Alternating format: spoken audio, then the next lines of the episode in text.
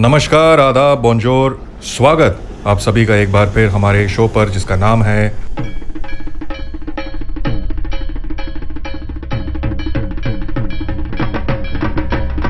नाम तो याद ही हो गया होगा अब तक आपको।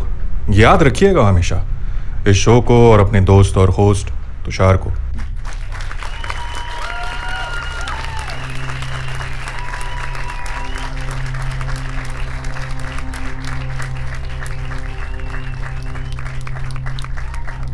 आज का थीम म्यूज़िक बता रहा है कि कहानी है मोगली की। ये जिम कॉर्बेट की लिखी जंगल बुक की कहानी नहीं है, ये कहानी असली मोगली की है, जिससे शायद प्रेरणा मिल, मिली थी जिम भाई को जंगल बुक लिखने की। जी हाँ जजमान, असली मोगली, वो बच्चा जिसे जंगल में भेड़ियों ने पाला था।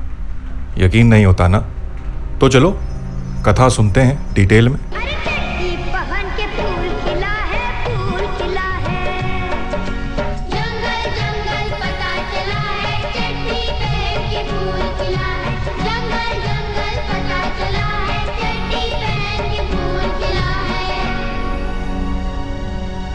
वॉशिंगटन पोस्ट समाचार पत्रिका की जानी मानी पत्रकार लखनऊ स्टेशन पहुँची एक रात। फरवरी की सर्दी में वहाँ से रिक्शा मिलना मुश्किल था उन दिनों। 1976 यानी 1976 के दौर में। किसी तरह टांगा मिला तो उनकी यात्रा शुरू हुई। सप्रू मार्ग में स्थित प्रेम निवास नाम के एक मिशनरी इंस्टीट्यूशन में जाना था उन्हें। वहाँ एलिजाबेथ को आनंद रल्ला राम से मिलना था। वहाँ पहुंचकर उन्हें पता चला कि आनंद वहाँ के डायरेक्टर नहीं हैं, बल्कि तिरसठ वर्षीय एक रिटायर्ड वकील हैं, जो मदर टेरेसा की मिशनरी प्रेम निवास से जुड़े हैं। एलिजाबेथ ने पूछा, रामू की डेथ हो गई मैंने सुना? आनंद बोले, रामू नहीं, बालू। एलिजाबेथ को लगा कि शायद आनंद उनका क्वेश्चन ठीक से सुन नहीं पाए तो उन्होंने अपना क्वेश्चन दोहराया। रामू की डेथ हो गई है। यही न्यूज़ मिली है मुझे। आनंद बोले, नहीं मैडम, बालू की डेथ हुई है। रामू को मरे तो कई साल हो गए, और वो यहाँ नहीं, बलरामपुर हॉस्पिटल में मरा था। बालू कौन है? एलिजाबेथ ने पूछा। वो भी मोगली ही था, आनंद ने जवाब दिया। पर Times of India, Elizabeth confused थी अब टोटली आनंद बोले, अरे, टाइम्स वालों को कुछ पता नहीं, दो स्टोरीज मिक्स कर दी है उन लोगों ने। तब आनंद ने बालू की कहानी सुनाई एलिजाबेथ को। आज से दस साल पहले नारायणपुर गाँव में नरसिम बहादुर सिंह नाम का एक किसान था। एक शाम घर लौटते समय उसकी नज़र पड़ी कुछ भेड़ियों पर जो सड़क के दूसरी तरफ़ पेड़ पर कुर्रा रहे थे। उन्हीं भेड़ियों के बीच था एक पाँच साल का बच्चा जो उन्हीं की तरह आवाज़ें निकाल रहा था।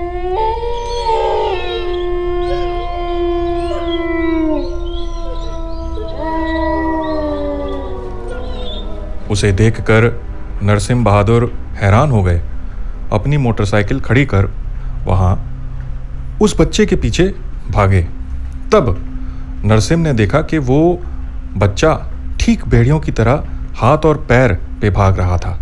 यानी दो पैरों पे नहीं इंसानों की तरह, बल्कि हाथ और पैर पे, जिस जिस कारण वो ज़्यादा तेज़ भाग नहीं पा रहा था, और इसी वजह से नरसिम ने उसे धर दबोचा। उस बच्चे ने नरसिम को अपने बड़े बड़े नाखूनों से नोचा और काटा भी, मगर नरसिम ने अपनी पगड़ी उतारकर उस बच्चे को बांधा और काबू में किया। और फिर वो उसे अपने घर ले गए। इस तरह मोगली को अपना घर मिल गया। वाह, कहाँ मिलते हैं ऐसे लोग आजकल?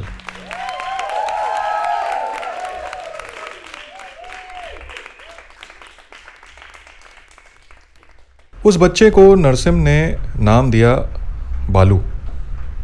ऐसा प्रेम निवास की सिस्टर्स ने बताया आनंद को। मगर उसे पालना आसान नहीं था।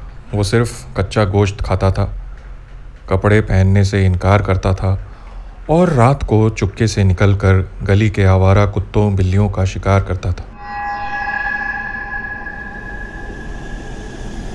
कई बार तो पड़ोसी की मुर्गियाँ खा गया ज़िंदा।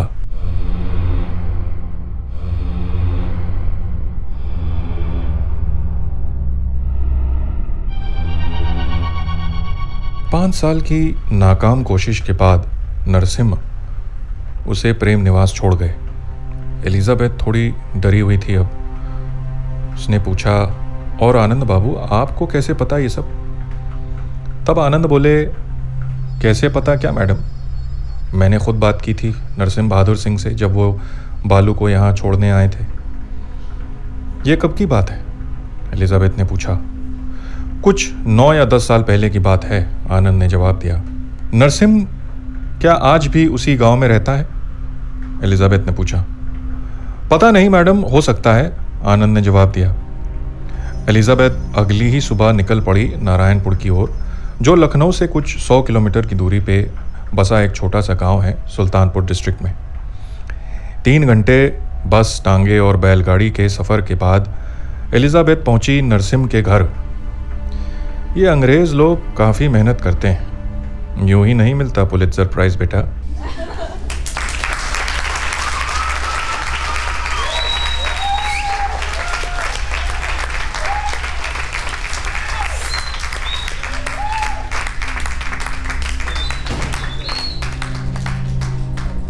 नरसिम्ह ने एलिजाबेथ को बताया कि उस बच्चे का नाम श्यामदेव रखा था उसने। प्रेम निवास की नंस ने शायद बाद में उसका नाम बालू रखा होगा। एलिजाबेथ लखनऊ लौट गई। वहाँ उन्हें प्रेम निवास के सिस्टर एम्ब्रोज ने बताया कि बालू शायद टाइफॉइड से मर गया। But she was in sure और एलिजाबेथ को कोई ठोस जानकारी न मिली आनंद से और ना ही नरसिम्ह से कि वो बच्चा था कौन? कैसे आया? कैसे भेड़ियों के पास वो पहुँचा? इन दोनों में से कुछ भी, कोई भी उनको कुछ भी बताने में नाकाम रहा। मगर साहब, कमाल की बात यह है कि एलिजाबेथ रामू का पता लगाने आई थी और पता चला उन्हें बालू का।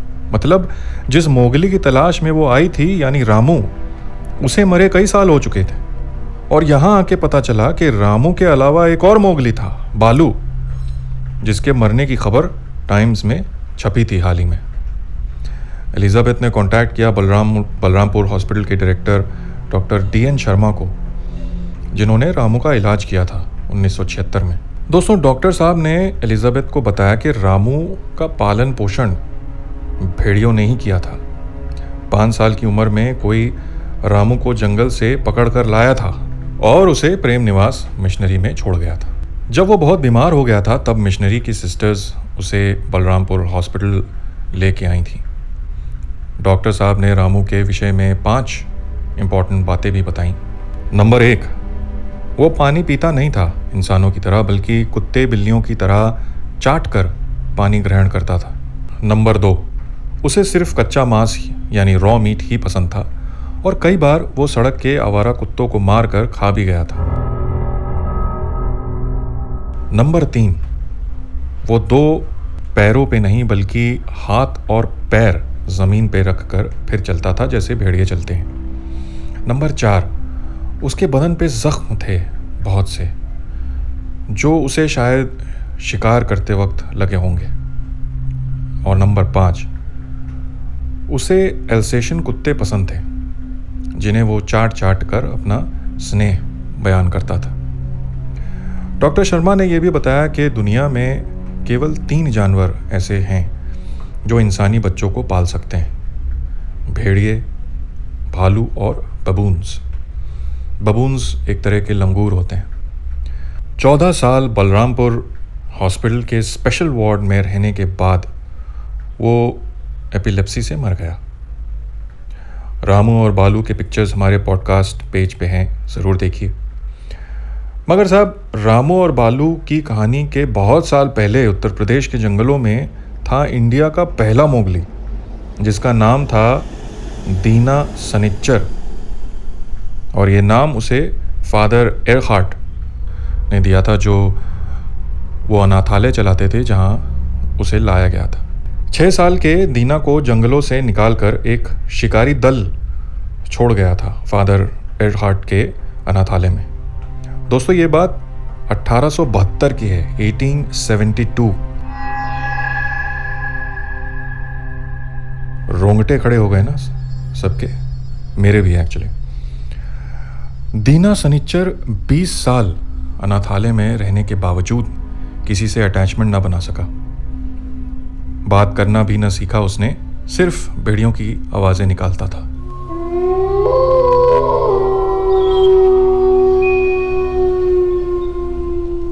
हालाँकि, दो पैरों पे चलना सीख गया था वो।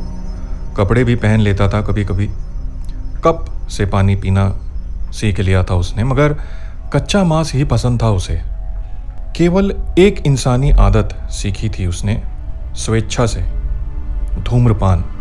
चेन स्मोकर था, बताती है फाइल्स उसकी। दीना सनिच्चर की पिक्चर्स भी हैं हमारे पॉडकास्ट पेज पे।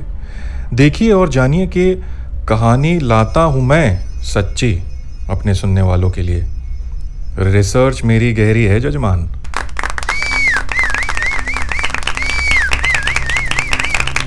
कमाल बात यह है कि इंसान इंसान के संग रहकर जो सीखता है स्कूल में, वो अच्छी बातें वो सब भुला देता है, कितनी जल्दी दुनियादारी के, की समझ आते ही।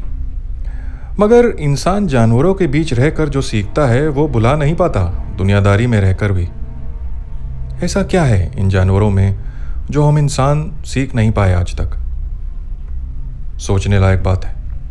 तो सोचिए और मुझे आपके मेल्स और मैसेजेस का इंतज़ार रहेगा हमेशा की तरह। अब आपका दोस्त और होस्ट तुषार आपसे विदा लेता है। अगले एपिसोड में फिर मुलाकात होगी। तब तक दूरी बनाए रखें और मास्क लगाए रखें। शुभ रात्रि शब्बा खैर गुड नाइट